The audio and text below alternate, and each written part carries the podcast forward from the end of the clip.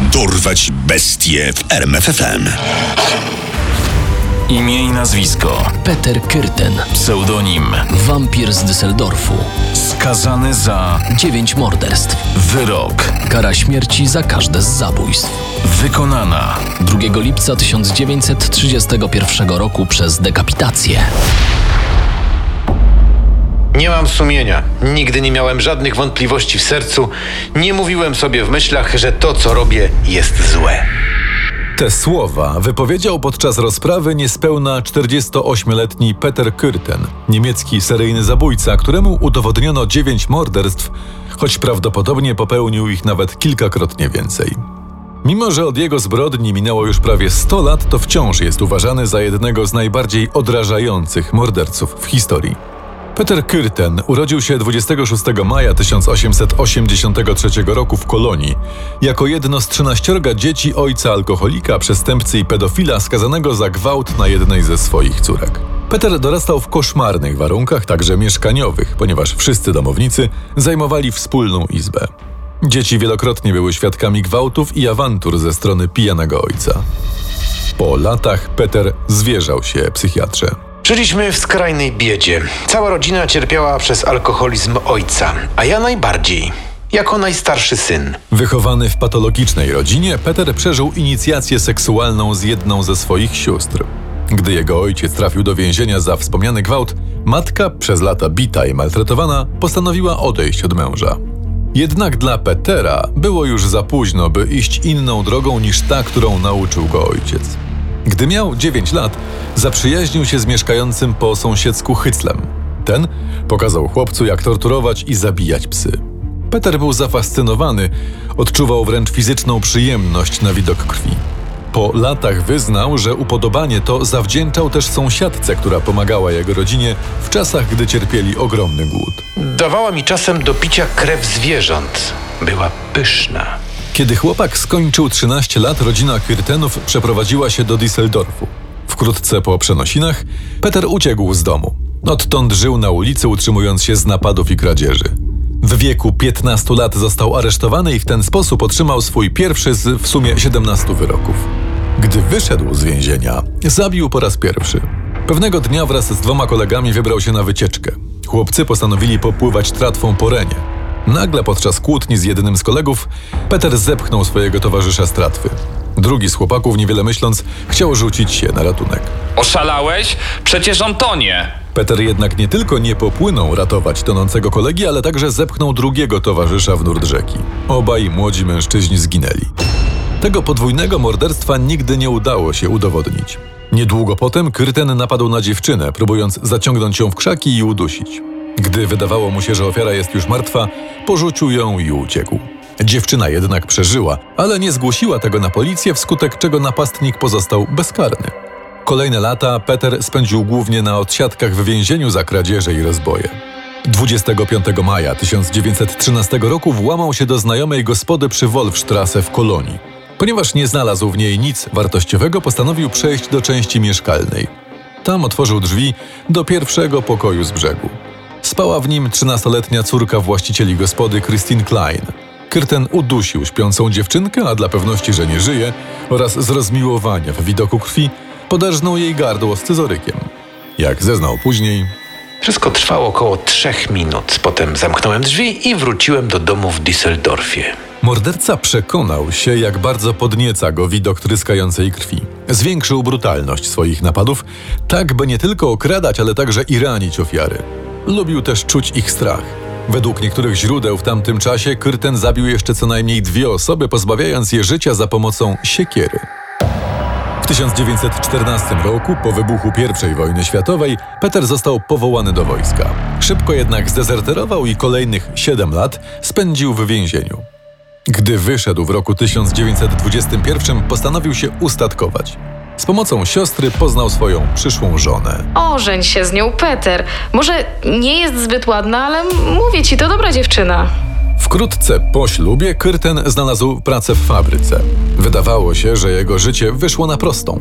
Jednak pewnego dnia zobaczył coś, co przypomniało mu o dawnej fascynacji, dokładając do niej nowe zainteresowanie ogień. To był wyjątkowo krwawy zachód słońca. Zanim Peter wrócił do mordowania, miał na koncie 17 podpaleń. W lutym 1929 roku napadł na kobietę, której zadał 24 ciosy nożem. Ofierze udało się przeżyć. Inaczej było w przypadku zaatakowanego 10 dni później 45-letniego Rudolfa Shira. Dźgnięty dwudziestokrotnie mężczyzna zmarł na miejscu. Jak się później okazało, zanim zabił Shira, Kirten zamordował jeszcze ośmioletnią Rozę Oligę. Ciało dziewczynki znaleziono na placu budowy. Została zabita przez trzynastokrotne dźgnięcie nożyczkami. Morderca wrócił jeszcze tego samego dnia na miejsce zbrodni. Polał zwłoki naftą i podpalił. Według późniejszego raportu policyjnego oświadczył. W przypadku tej małej wyssałem także krew z rany na skroni. Ponieważ w bardzo krótkim czasie zostały brutalnie napadnięte trzy ofiary dziecko, kobieta i mężczyzna, z których dwie zamordowano policja z impetem wzięła się za śledztwo. Wkrótce znaleziono i osadzono w zakładzie psychiatrycznym domniemanego winnego, choć śledczy nie mieli pewności, czy złapano właściwą osobę. Myślisz, że faktycznie to ten chory psychicznie Stausberg zrobił coś takiego? No mam nadzieję, że to on, bo inaczej ten psychol wciąż jest na wolności. Nadzieje okazały się płonne. W sierpniu 1929 roku znaleziono ciała dwóch bestialsko uduszonych dziewczynek.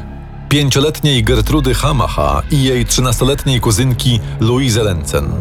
Jak się później okazało, morderca poznał je na festynie. Poprosił starszą z nich, żeby pobiegła kupić mu paczkę papierosów. Jestem, proszę pana, ale muszę pilnować Gertrudy. Spokojnie, ja się nią zajmę. Gdy Louise poszła, Kyrten zaciągnął pięciolatkę w krzaki i udusił. To samo zrobił ze starszą dziewczynką, kiedy tylko wróciła z papierosami. Podniecenie, jakiego doświadczył po tej zbrodni, nakręciło go tak bardzo, że już następnego dnia zaatakował kolejną ofiarę. Była nią Gertrude Schulte, służąca. Na szczęście kobiecie udało się przeżyć, a co więcej zapamiętała wygląd napastnika. Policja wreszcie mogła dysponować rysopisem mordercy. Tymczasem ten atakował bez opamiętania. Tylko 29 września chciał pozbawić życia co najmniej trzy osoby. Ofiary uszły z życiem. Niestety inaczej było w przypadku 31-letniej Idy Reuter, która została brutalnie zgwałcona i uduszona. Dwa tygodnie później Kyrten zabił jeszcze 22-letnią Elizabeth Doria. Ostatnią śmiertelną ofiarą wampira z Düsseldorfu była prawdopodobnie pięciolatka, Gertrude Alberman, zabita 7 listopada. Dziewczynka została pchnięta nożem 36 razy i umarła od uduszenia. Morderca tymczasem postanowił napisać list do jednej z lokalnych gazet. Patrz, Kurt. Jakiś czubek pisze, że wie, gdzie jest ukryte ciało Marii Han, tej młodej kobiety zamordowanej w sierpniu. Maria była jedną z ofiar Petera Kyrtena. Gdy okazało się, że anonim został wysłany prawdopodobnie przez sprawcę tego zabójstwa, w mieście wybuchła panika. Wampir z Düsseldorfu znalazł się na ustach wszystkich.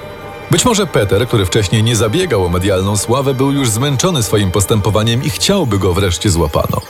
Pewnego dnia, przypadkowo, uratował z opresji nagabywaną na ulicy przez natarczywego mężczyznę służącą, Marię Budlik. Zaprosił dziewczynę do siebie i zaoferował jej pomoc w szukaniu pracy.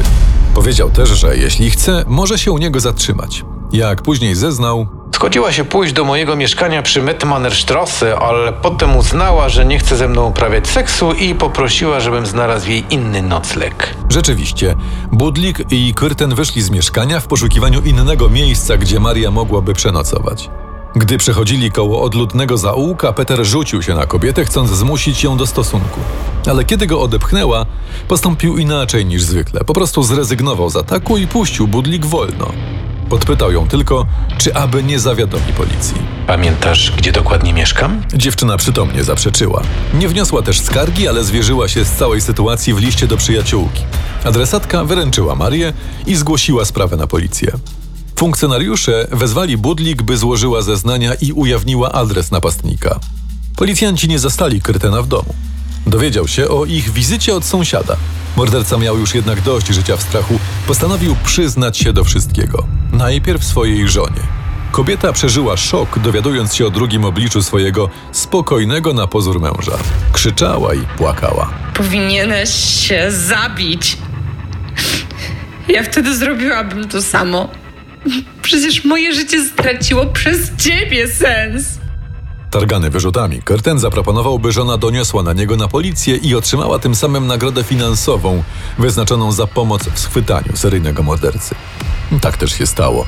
Zabójca został zatrzymany 24 maja 1930 roku pod kościołem Świętego Rocha. Przyznał się do aż 79 przestępstw, w tym co najmniej 23 morderstw. Ostatecznie udowodniono mu 9 z nich, a także siedmiokrotne usiłowanie zabójstwa. Obrona zamierzała, bezskutecznie, udowodnić, że był niepoczytalny, bo nie mieściło się to w ludzkim pojęciu, by ktoś w pełni władz umysłowych dokonał tak strasznych czynów. Adwokat Krytyna twierdził. W jego osobie skupiają się niemal wszystkie perwersje. Zabijał mężczyzn, kobiety, dzieci i zwierzęta. Wszystkich, których napotkał. Podczas procesu, który rozpoczął się 13 kwietnia 1931 roku i trwał 10 dni, morderca trzymany był w klatce po to, by nie uciekł. Został skazany na śmierć przez ścięcie. Przed straceniem Peter wyspowiadał się i przyjął komunię. Na ostatni posiłek zażyczył sobie sznycel wiedeński, smażone ziemniaki i butelkę białego wina. Był wyraźnie podekscytowany wyrokiem, zachowywał się tak, jak gdyby nie mógł doczekać się dekapitacji. Jedne z jego ostatnich zdań brzmiały: Czy po ścięciu, choć przez chwilę będę słyszał, jak moja krew wypływa z szyi i ścieka do metalowego naczynia? Byłaby to przyjemność wieńcząca wszystkie przyjemności. Nie wiadomo, czy było mu dane przeżyć tę przyjemność. Jedno jest pewne. Peter Kürten został ścięty na dziedzińcu więzienia w Klingeplütz 2 lipca 1931 roku. Poznaj sekrety największych zbrodniarzy świata. Dorwać bestie w RMFFM.